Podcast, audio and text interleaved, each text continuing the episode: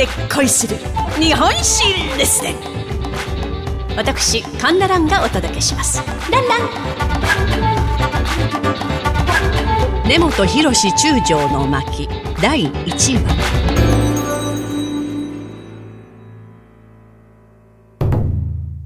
根本博中将といえば、二つの大きな功績がございます。一つは大東亜戦争におきまして、日本が降伏した後、武装解除命令に抗い、ソ連軍の攻撃から内蒙古におりました4万人の日本人を守り、無事帰国させたこと。そしてもう一つは戦後毛沢東を率いります中国共産党の人民解放軍から台湾を救ったことでございます。この根本博士、明治24年1891年6月6日、福島県岩瀬郡新田村、まあ、現在の須賀川市にて農家の家に生まれます。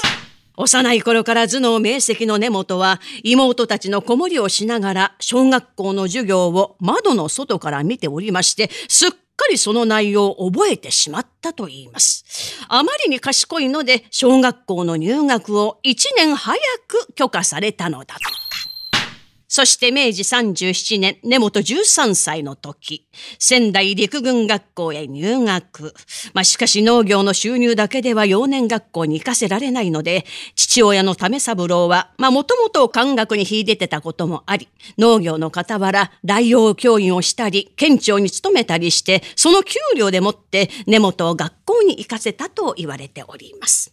その後、陸軍士官学校に進みまして、席次は509人中13番。陸軍大学校では60人中9番という優秀な成績で卒業。陸軍におきまして、主に品通として品畑を歩み、着々と出世していったのであります。さて、渡航するうち、昭和16年12月8日、大東亜戦争開戦。根本は昭和19年、中毛軍司令官に就任。ここで日本全土ぐらいの広さを任されていたのです。そして昭和20年、日本の敗戦が色濃くなってまいりました8月9日早朝。ソ連軍は日ソ中立条約を一方的に破棄して満州に侵攻。おびただしい数の兵士、戦車、飛行機、ロケット砲で襲いかかってきたのです。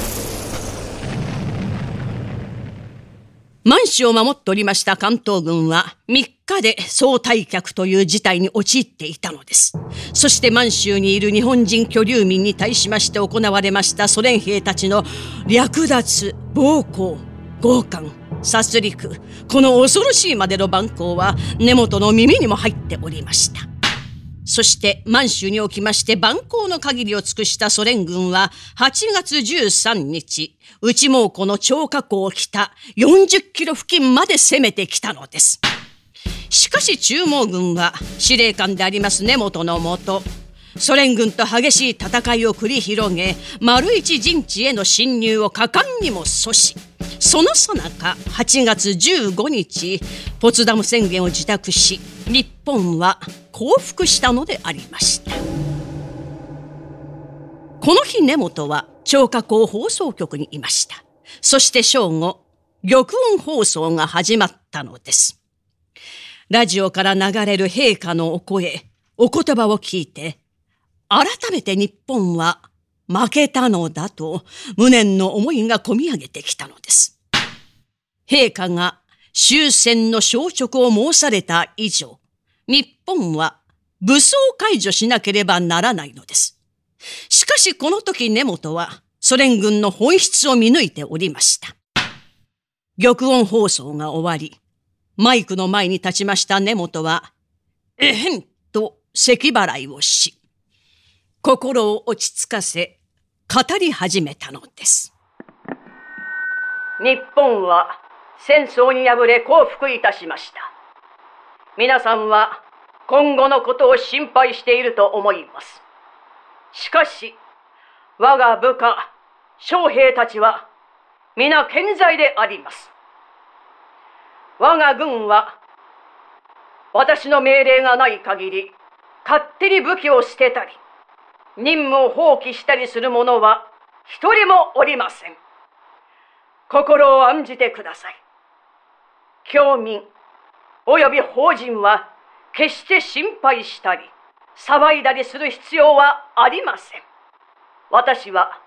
上司の命令と国際法規によって行動します。教民、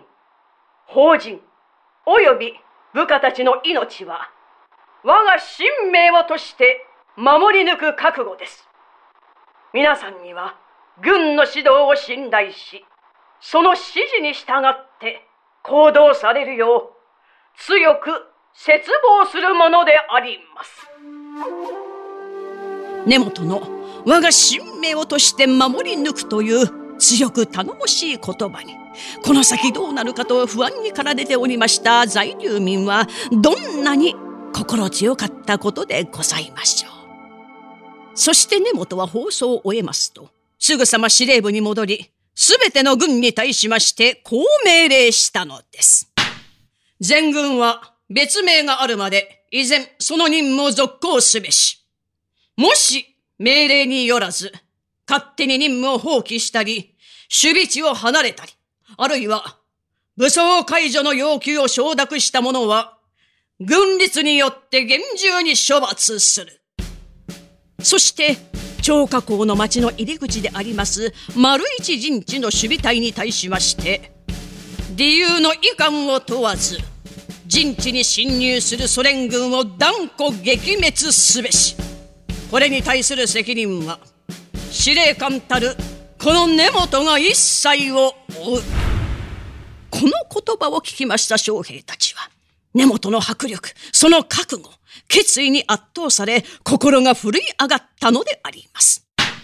とはいえ根本の命令は武装解除命令が出ている以上これは違反行為です。また陛下が終戦の消直をお出しになった近江心に逆らうことになるのではないか。命令を下したその夜、根本は逡巡します。